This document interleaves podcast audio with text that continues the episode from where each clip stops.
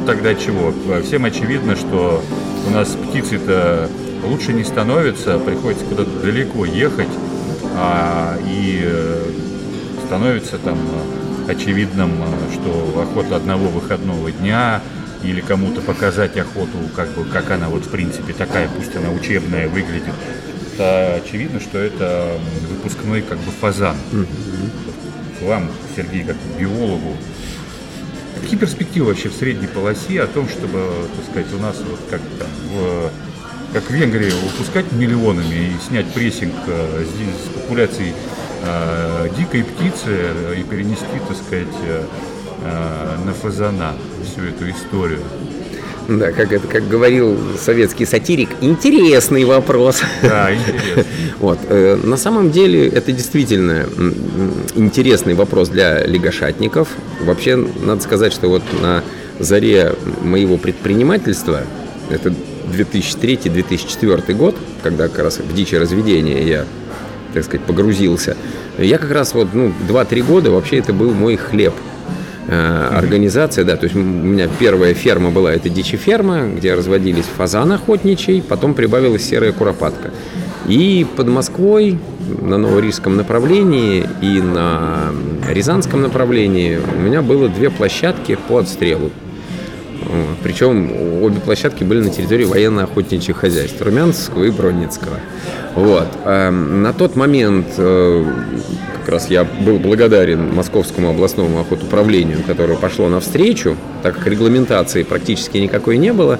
Вот. Но у меня существовало разрешение на проведение охоты именно э, э на фазана, выпущенного под выстрел.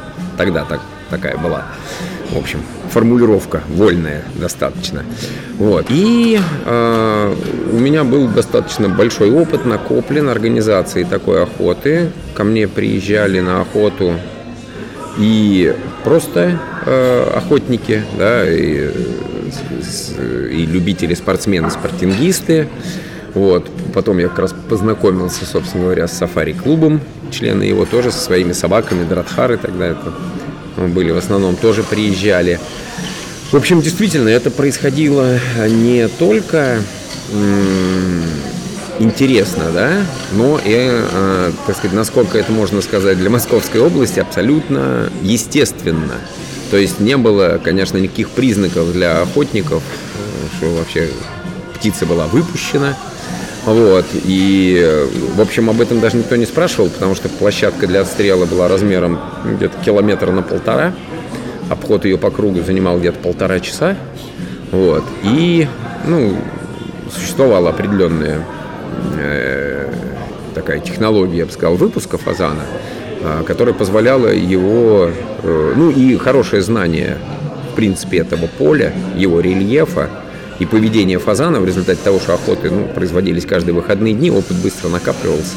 Хорошие собаки были у меня, мои э, товарищи пейнтеристы помогали мне обслуживать. Вот. Э, больше всего мы с Алексеем Шигановым работали, с Лешей. Вот у нас тогда с тех пор такая дружба. Вот, поэтому м- вот это близко очень, да, для меня. А теперь, значит, ну, как бы перенесемся вот в те условия современные, о которых Реалии, вы только да. что сказали, да. да значит, на сегодня... Возможно ли счастье? Может быть ли фазан ну, полноценным охотничьим видом? Вы знаете, значит, полноценным охотничьим видом в естественных условиях Подмосковье нет, не может. В средней полосе, да? В средней полосе не может по, собственно говоря, толщине снежного покрова. Вот нынешняя зима демонстрирует это прям что очень ему ярко. Конец ему конец, все. Потому что фазановые, собственно говоря, тетеревинных тем и отличаются птиц, что на зимний сезон тетеревины переходят с наземного кормления к древесному. Mm-hmm. Да? То да. есть они переходят на корма, расположенные на ветвях деревьев. А фазановые, они к этому не приспособлены. Что серая куропатка, что фазан, они продолжают искать, умирая от голода, они продолжат искать еду на земле.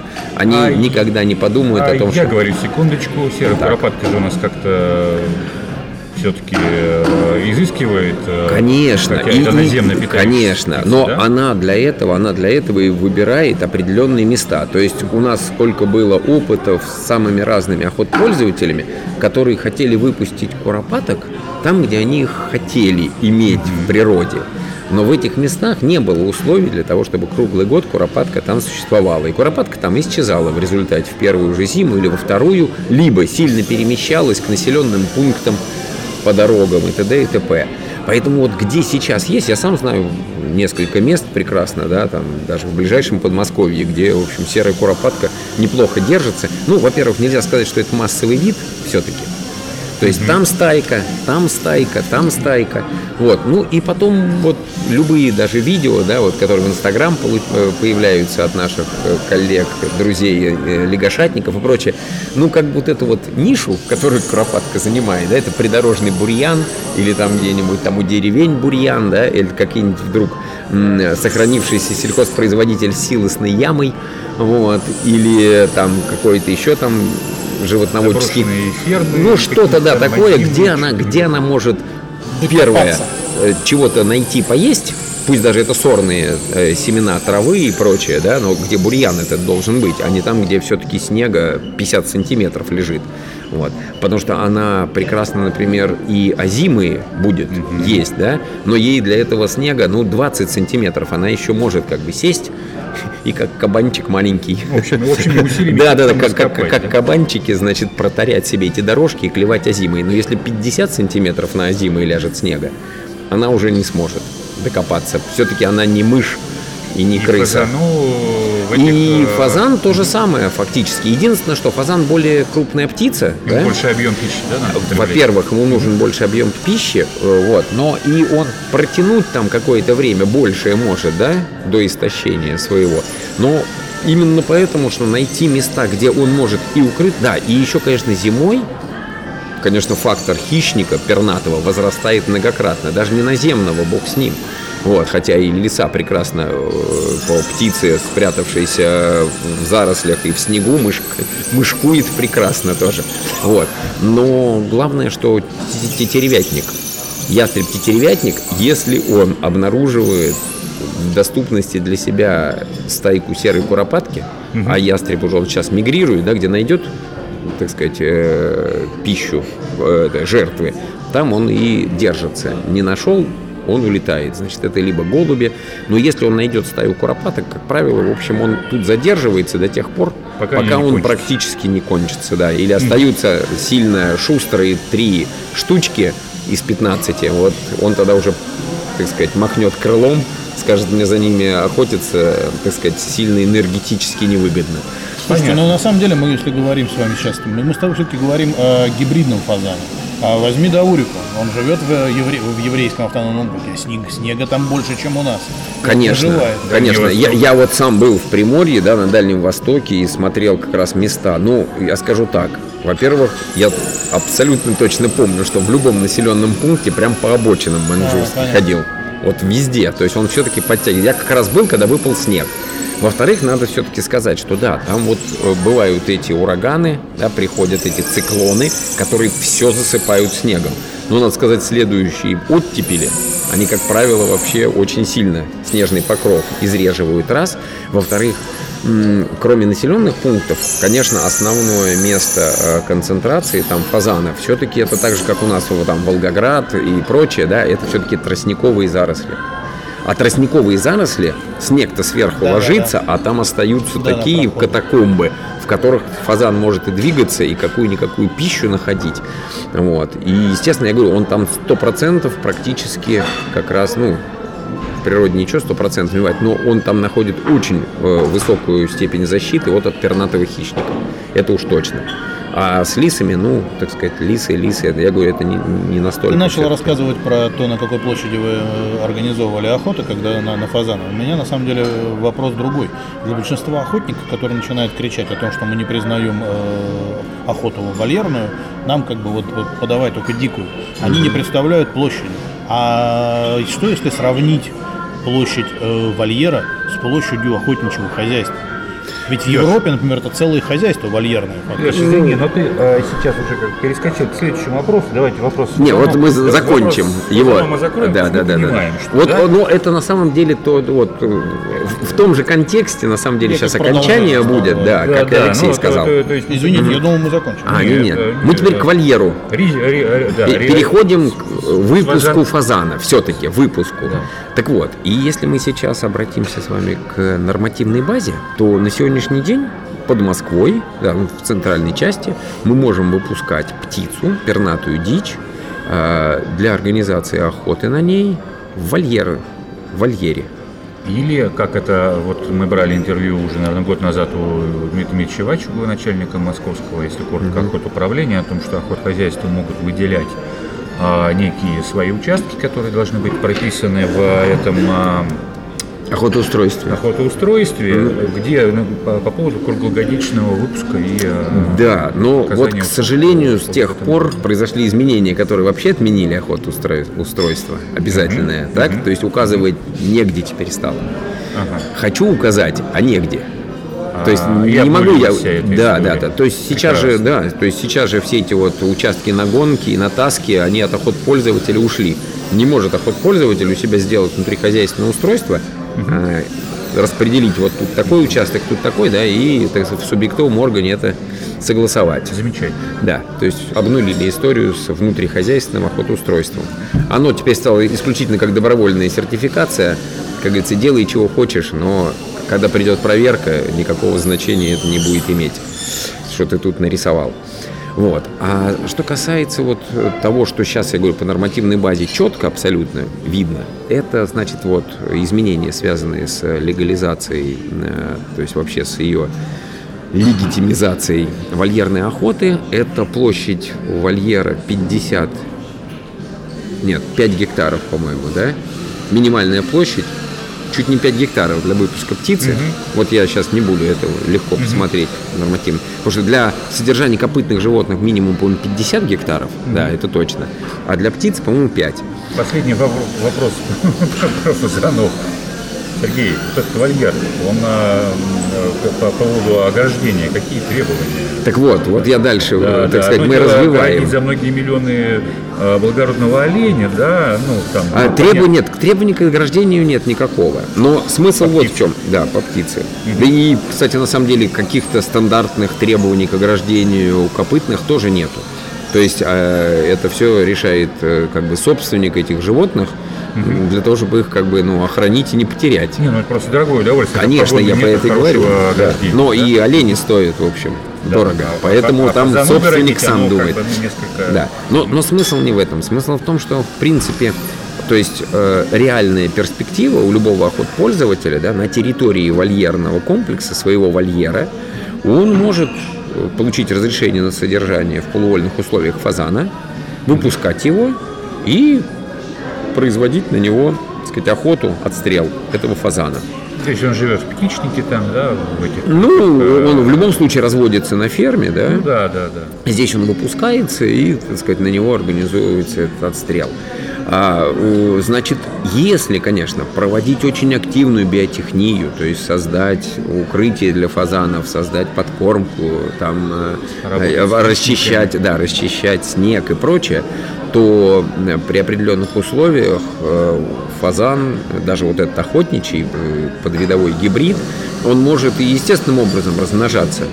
Не все, потому что, в общем, часть э, самок даже утратила инстинкт насиживания, потому что, в общем, конечно, это все уже десятилетиями происходит через, так сказать, инкубатор, все яйца проходят и... так тем не сказать, менее, птиц- кладки Да, да, да, там, конечно, конечно, я говорю, да, да, выпускным они фиксируются, и выводки ходят, и вырастают птенцы.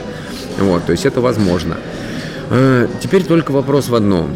В площади этого вольера и, собственно говоря, э, получается, что внутри вольера выпуск фазана возможен, но при пересечении ограждения вольера, а фазан летающая птица, да, Да. вот, ну, как бы это уже, так сказать, э, он переходит совсем в другой ранг, это чуждый вид. для наших, да, естественной среде, да, и вообще он требует разрешения на акклиматизацию. Я только хотел сказать, что это акклиматизация. Да, то есть это уже акклиматизация в нашей центральной части европейской.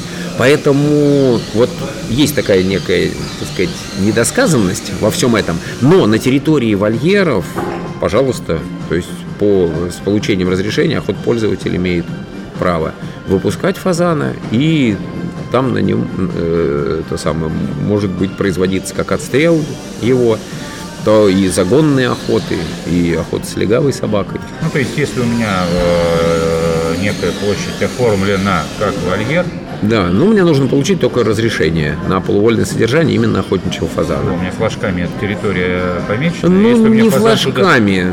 Туда... Тут, ну, тут, вот, тут, вот, тут, вот, да, тут вот, дальше идет, тут, да, да, но тут дальше вступает как раз в силу представления субъектового органа об этом ограждении. То есть некая свобода. Да, да, да. То есть прочтение субъектовым органом. В результате же все равно охотпользователь придет естественно, в субъектовый орган за получением разрешения. И все требования, которые, так сказать, будут э, предъявлены, конечно, они должны основываться все-таки на нормативной базе, но, как мы знаем, для чего существуют юристы, адвокаты, да, иначе бы все, так сказать, даже и судебные бы вещи, хоть уголовные, хоть какие, они бы решали, решались очень бы легко, если бы закон всегда трактовался Однозначно. Абсолютно однозначно, да. Поэтому это все-таки, конечно, такая работа. Вот, это работа. В общем, у меня понимание одно, что вот как не был этот вопрос э, четко прописан и решен, так он и не решен. Хочешь ты заниматься вроде бы каким-то там благородным каким-то э, делом, да, людям организовывать какой-то досуг, э, развлечения, пропагандировать красивую охоту с легавыми. Вот как местное охотуправление, как ты с ним договоришься. Как оно решит, ну, так, ну, оно и, ну, так оно и решит. Все-таки, все-таки ну, не, вот совсем, не совсем все-таки так. Но я вам хочу сказать, да, что э, приходилось мне участвовать вот, в рабочих группах, да, которые готовят э, различные нормативные акты, вот, в том числе затрагивающие дичь разведения. Я вам скажу, конечно, это же очень сложная процедура. Вот мы ну, там, часто говорим, что вот надо так было сделать, надо так. У нас некоторые коллеги высказываются, что не так написано, надо было по-другому просто написать, и уже бы были вопросы решены. Все бы были честны. Да. Дело в том, что ведь это же очень многоступенчатый уровни, очень многоступенчатые принятие этих документов. И надо сказать, что э, вот э, Министерство природных ресурсов, формируя какой-то документ, оно же обязано все это как минимум с Минюстом согласовать. И очень много вопросов, очень много исключений, даже уже описанного в Минприроде, да, специалистами департамента. Это исключается Минюстом просто по самым разным э, причинам, связанным вплоть до статей Конституции, да, то есть, э, когда возникает вопрос о том, что это идет излишнее регулирование, излишнее ограничение, излишнее еще что-то. То есть сейчас же, так сказать, в общем и целом общий курс у нас на то, чтобы, как говорится, предоставить как можно больше возможностей да, для бизнеса, для всего. И mm-hmm. вот, да. Ну вот. И как только начинается четкое регулирование, какой должен быть забор, какая должна быть дистанция. Тут Минюст начинает сразу охранять свободу бизнеса. Он говорит, как ну что это такое? А это вы, так сказать, эм, создаете прецедент для коррупции и прочего. То есть все должны идти за одним и тем же забором, или все должны обязательно, это, это, это какая-то такая монополизация может произойти, еще чего-то.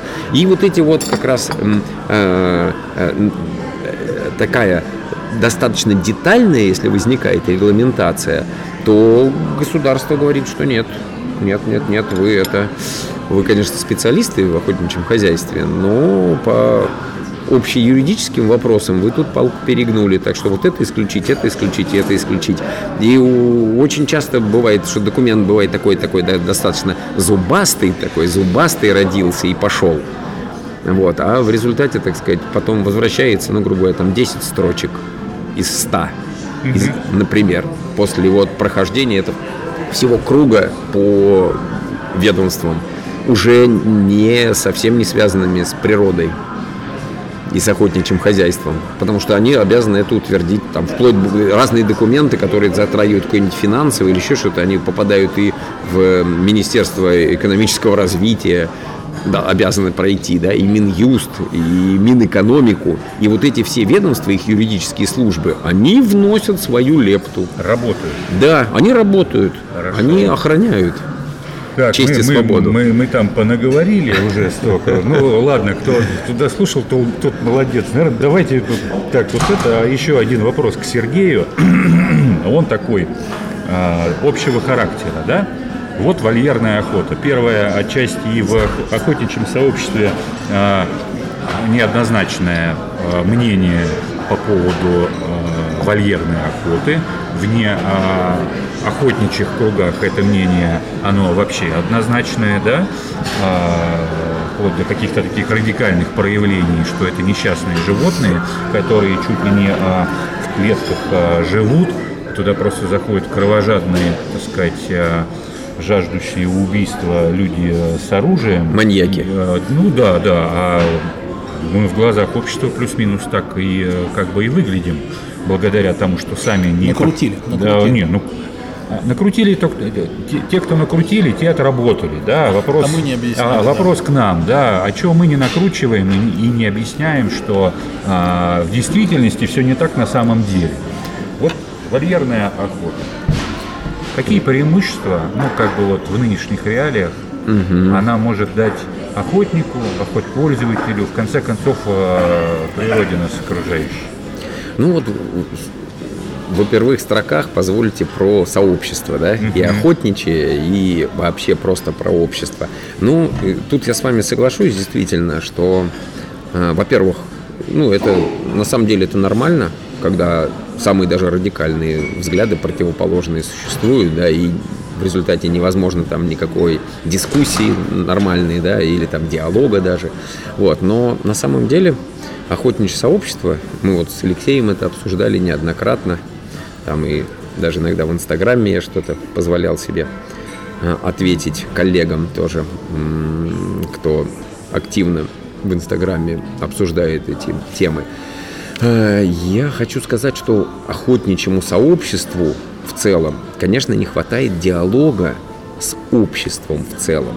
Вот с обществом в целом, не спора, дискуссии и, так сказать, брани с э, радикальными противниками, а с обществом в целом, потому что все-таки надо сказать, что вот эти радикальные противники, если посмотреть на процент да, населения, оно на самом деле небольшую часть, очень небольшую часть занимает. И я это говорил еще как бы ну, давно в рамках там Орел Экспо еще, наверное, прошлую, по- позапрошлый теперь год уже, о том, что на самом деле э, это все-таки вот это радикальное э, э, противление охоте, оно все-таки исходит из крупных городов. Среди этих радикалов нету ни деревенских жителей, ни жителей мелких городов, то есть там, где восприятие э, удовлетворения потребностей в пище людей гораздо более приземленные. Потому что, конечно, в больших городах что? Пятерочка, ашан и т.д. и т.п. Мясо, которое не мычит, не телится. Оно само. Оно само, оно вообще никакого отношения Ну, к животным волчи, не имеет. деревьях Да, да, да, к животным. Вот. И поэтому даже легко есть котлеты, причмокивая, и говорить, что это ужасно. Ясно, лишать, лишать, лишать жизни животное. Вот.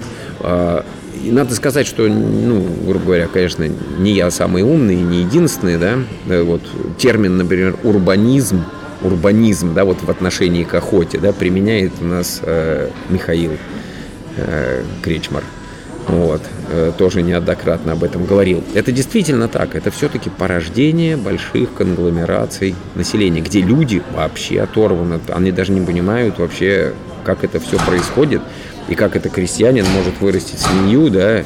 Ну да, он, кстати говоря, и крестьяне очень часто выращивая, и в былые времена, я по- помню по рассказам бабушки и дедушки, которые сельским хозяйством Советского Союза занимались в, в периоды до войны и после войны, э, выращивая там козлят э, от козы или там поросят откармливая, очень часто они звали ветврача на забой или даже соседа. Дед всег- дед всегда звал да, соседа, а потому что сосед, сам не мог. конечно, Ну, да, рука не да, но при этом ходил сам к соседу, когда ему нужно было.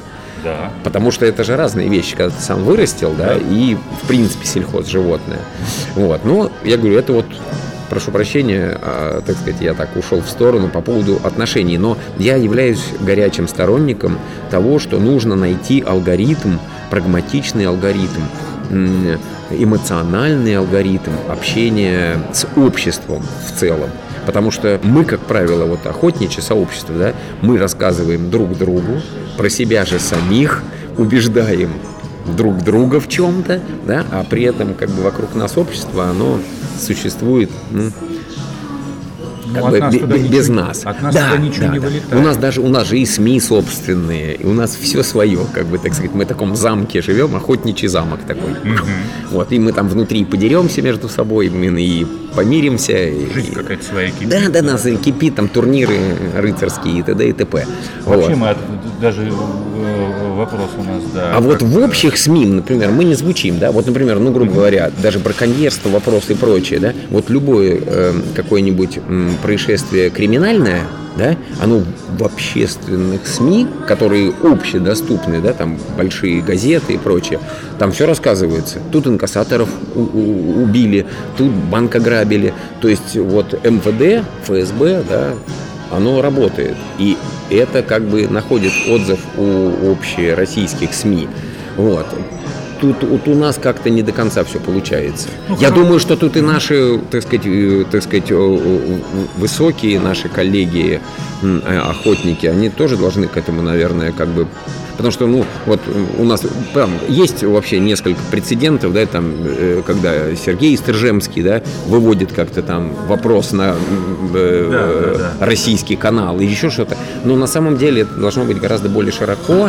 И опять, выводить бы это не в плане дискуссии там вот с радикалами, противниками, а ну, в другом каком-то ракурсе, чтобы пропагандировать, ну, объяснять, ну, даже не то, чтобы объяснять, а представлять. Вот правильное самое, наверное, вещь, это представлять охотничий вообще образ жизни, образ мысли. Вот. Потому что как только начинаешь объяснять, то сразу появляется кто-то... Тебе объяснят. Да, тебе в ответ объяснят. А тут именно вопрос информированности и э, представления. Ну, пропаганда. Надо сказать, мы сами, да, мы сами знаем, что практически э, вообще спроси городского человека, у него браконьер это кто? Он скажет, ну браконьер кто? Это охотник. Охотник, да, с ружьем, да.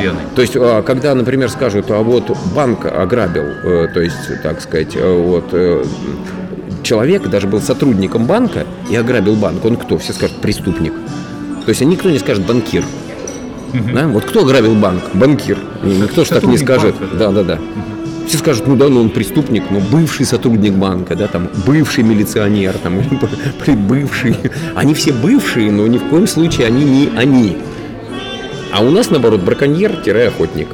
Вот надо с этим работать, но это нужно сообщая, и, в общем, это нужно об этом думать, мы тоже вот об этом Но хорошо, что мы все об этом говорим сейчас. Да, да, да.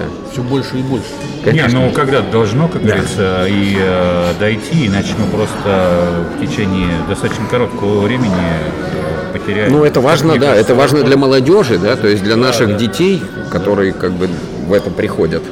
Вот. И, ну, это вот, я прошу прощения, так мы углубились немножко, да, ну, в, в это, да, да. Вот. Теперь, что касается вольерной охоты. Э, действительно, на самом деле, ведь вот э, охотничье сообщество наше вообще, вообще охотничье сообщество, оно же тоже неоднородное. Я об этом, в общем, всегда помню и тоже об этом стараюсь говорить. Но мы на самом деле его не знаем. То есть мы сами свое сообщество не знаем оно делится. Вот, например, знаете, когда я проводил охоты на фазана даже с самого начала, я достаточно быстро заказчиков э, этой охоты разделил на категории. И, в общем, вот, ну, так как-то мне и интересно, и как-то э, нужно даже бывает. Я, когда вообще работаю, я стараюсь mm-hmm. как-то все это упорядочить в голове. Вот у меня, например, были, да, охотники-спортингисты да, то есть это ну, спортсмены, стрелки, любители, да. стрелки, да, но при этом они хотят приобщиться к охоте. У меня были, значит, целая категория была на самом деле, э, вот в то время, когда этим занимался, э, у меня были это ЧОПы, да, службы безопасности. Это люди тоже с оружием, которые хорошо им владеют, им надо как-то было реализовывать вот эти свои навыки, но не всегда их удовлетворял там какое-нибудь стрельбище, еще что-то. Вот им интересно было и на охоте, да, проявить себя. У меня были настоящие охотники, да, вот, которые приезжали со своими собаками, да, которые даже говорили, да не беспокойся. То есть нам вот они сами самостоятельно ходили по, пальцем, куда по, идти, по полю, да, да. да, да, да. И как бы они их удовлетворяло даже, господи, две-три птицы, и они уже, так сказать, другое дело, когда там более спортивные такие люди, да, им нужно было больше. Вот. А, Кстати говоря, приезжали семьями, да, то есть детям собачек показывали, жены тут гуляют, цветочки смотрят, да, тут папа со мной пройдется, поохотятся, и после этого, значит, с добытой птицей уезжают там либо домой приготовить, либо в ресторан. Вот, ну я как к чему? Вот эти категории, и поэтому, а у нас же тоже, у нас что? У нас, у нас есть, конечно, э, охотники-трофейщики, да, причем среди них есть как элита, входящая в наши известные клубы, так и, в общем, охотники-трофейщики, которые держатся, ну, как бы гораздо, бо- да, гораздо более среднего уровня, но, может быть, и высокого тоже, но держатся особняком, которые, ну, просто вот, ну, не хотят так сказать, э, публичности, да. Вот. Либо которые, ну, просто интересуются этим, занимаются этим, но в основном для себя, там, вот, для друзей, да, считанных своих, там, между собой встречаются и все. Им, как бы, вот, так сказать, такая, да, тоже публичность не нужна. И деньги, соответственно, они тратят. А, только на охоту, да, а не на какие-то уже представительские еще вещи. Вот. Потом у у нас однозначно есть, так сказать, э, наверное, достаточный, наверное, слой, но никто этого не знает. Это охотники, которые живут в деревне. Да, вот просто вот деревенский охотник, который на лыжах. У него там снегохода-то, у него денег нет на снегоход. Если он не работает егерем где-то или еще что-то, да. Который вот тут, тут зайчика, он может гончую держит, может лаечку.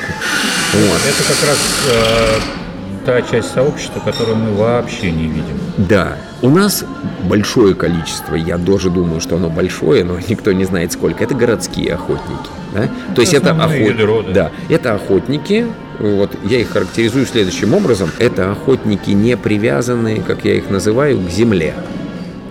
То есть это охотники, которые могут выбирать себе самые разные места, куда поехать на охоту. В отличие от того, который живет в деревне Иванькова, и вот он вокруг Иванькова и охотится там всю жизнь. Вот. А, кроме того, еще можно сказать, что вот есть охотники, э, которые, к сожалению, избирают, в общем, вот как раз путь преступный. Это абсолютно однозначно. Среди них как раз и городские охотники, да, то есть которые как бы избирают путь, э, так сказать, зарабатывания добываемым мясом, да. То есть раньше пушнина, теперь мясо, да, потому что достаточно большое количество есть и цехов, которые скупают, да, это э, как сырье и на тушенку, и на пельмени, на что угодно. И не всегда, так сказать, эти, они озабачиваются документальным оборотом и прочее. Вот. То есть есть как бы охотники, э, которые э, интересуются одним видом охоты. Есть охотники, которые интересуются многими видами охоты, но мы этого не знаем. То есть мы можем себе представить разнообразие, вот так вот перечислить категории так умозрительно, но вполне возможно, а есть, я тоже можно сказать, это мы все про охотников. Есть достаточное количество, упаси Господи, я не хочу никого обидеть, но фактически людей, эм, имеющих оружие. Вот они, то есть государственный охотничий билет открыл дорогу вообще вот всем. Хочу ружье, иду в охотники. Ну, в охотники имеется в виду формально, да? Зал. Да, то есть, Обязал. да, да, то есть формально Хочу получи ружье, бумажку, получи- да, вот получи эту, билет, да, да, получи билет да. и бери ружье. Проблема большая. Да. При этом ты абсолютно не охотник.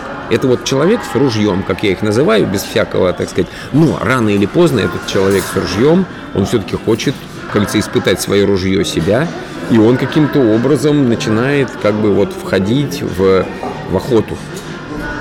Но он входит туда абсолютно неподготовленный, да. Хорошо, если он примкнул к какой-то команде, хорошо, если он нашел каких-то товарищей.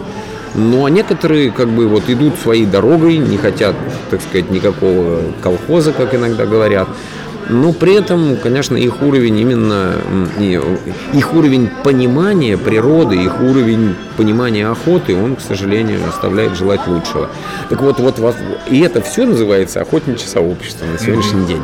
Поэтому и отношение к вольерной охоте, оно же может быть настолько разнообразно даже внутри самого охотничьего сообщества. кто-то это принимает, но сейчас даже о них чуть позже. Многие не принимают. Вообще говорят, я не понимаю, как это можно. Вот. Но на самом деле мало кто пробовал. Вот если спросить охотников, ты в вольерном комплексе охотился, ты заезжал? Нет, я не хочу. Это знаете, как это? Вам Тургенев нравится? Нет, Тургенев не нравится. Что вы читали? Ничего не читал, фотографию видел. Стернака не читал, но да, осуждаю. Да, да, да, да, да. Вот. Так что вот это вот. А э, часть охотников, э, может быть, бы и хотела да, воспользоваться. Но ситуация с вольерной охотой, как вот ее сейчас можно характеризовать, значит, ей открыли дорогу, да, ее нормативно э, обеспечили. Но охот-пользователь попадает в два, э, на сегодняшний день в две ситуации. Один охот-пользователь э, вольерный комплекс создает исключительно для собственного употребления, и его не интересует как бы допуск туда просто каких-то коммерческих, да, посторонних лиц. Вторые кто-то, охот-пользователи, э, в основном это, конечно, охот-пользователи закрепленных угодий, да, то есть где есть, как правило, владелец, это уж юрлицо, физлицо, это другой вопрос. Когда владелец говорит, ну что ж, вольерная охота, надо как-то зарабатывать, давайте построим вольер, вот есть определенный бюджет, строим, запускаем там пятнистого оленя, и давайте, сотрудники охотхозяйства, зарабатывайте деньги. Так вот, и тут вот включается. Инструмент выдали, а как им пользоваться, никто не понимает. Никто. То есть инструкции по применению это нету.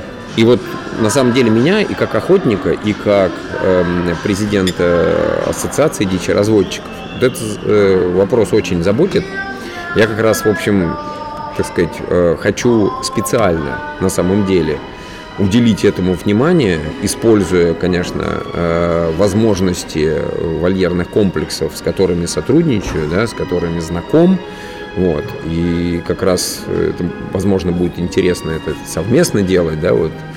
Э, и хочу как раз вот эм, найти, найти, да, найти вот способ применения вольерной охоты. Потому что выработать некую модель, выработать некую модель, некие, некие, mm некие условия, да, при которых эта охота может э, быть интересной. Скорее всего, по моему предположению, да, это все-таки охота с подхода. Вот у меня есть такое предположение, что это охота с подхода. Вот. Э, это не загонное, да, не коллективное, они имеют право жить, но это немножко другое. Если мы говорим все-таки об охоте индивидуале, да, какими в основном мы все являемся. Мы можем в, ком- в команды собираться, когда нас приглашают на загон, но не все тоже это используют. Но вот я думаю, что охота с подхода. Буду стараться и можем потом обсудить, что у нас получится, возможно, совместно. Вот, поэтому... А мы всегда готовы поучаствовать. Да, вот, потому что... Интересно. Да, потому что... И нашим, э, э, это же, это же, знаете, а, от этого многое зависит даже... Ну, я говорю, это пока предположение, но надо все проверить мы с вами это, так сказать, не в рамках передачи э, э, обсуждали, да, что часто владелец хочет чтобы там было много животных, чтобы там было больше животных, чтобы вошел в вольер и тут справа побежали, слева побежали, чтобы было видно, что тут животные, мы их разводим. Вот. Вполне возможно, такая ситуация будет как раз, так сказать, некой помехой в охоте с подхода, потому что целью охоты с подхода будет определенное животное, определенного возраста, да, определенного пола, на, на пути ты будешь встречать гораздо больше животных, совсем не твоей цели, которые в результате создадут общую панику, сигнал тревоги, да, и ты не сможешь осуществить свою охоту. В природе при природной плотности, да, даже высокой, созданной благодаря там биотехнии и прочее, все равно, конечно, надо сказать, что плотность в вольерном комплексе можно создать гораздо более высокую. Вот вопрос, надо ли. Вот эти вот условия, которые, вот и хочется немножко понять, пощупать и понять. Потому что вполне возможно, что действительно окажется, что эффективность охоты будет наоборот при том, что небольшое количество животных. Да, интересная штука.